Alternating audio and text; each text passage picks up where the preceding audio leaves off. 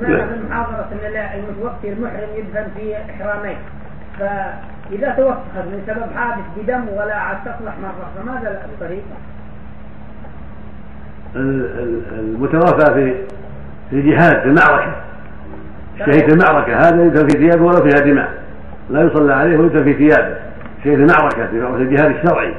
إذا مات في المعركة يدفن في ثيابه ينزع منه السلاح والجلود. ويدفن في الثياب في دماءه ولا يغسل ولا يصلى عليه. وهي شاهدة له يوم القيامة. وأما الذي في حادث لا. اللي في حادث يغسل وينظف ويحط له أكفان وله مثل مثل الحادث في المعركة. هذا يغسل ويكفن ويصلى عليه. ليس من جنس الشهداء في المعركة. وكذلك المحرم. يغسل ويصلى عليه ويكفن في ثوبين. النبي عليه أمر الذي مات في الإحرام أن يغسل من ماء وسلم ويكفن في ثوبين حجاره ورداء ولا يغطى رأسه ولا وجهه ولا يطيب.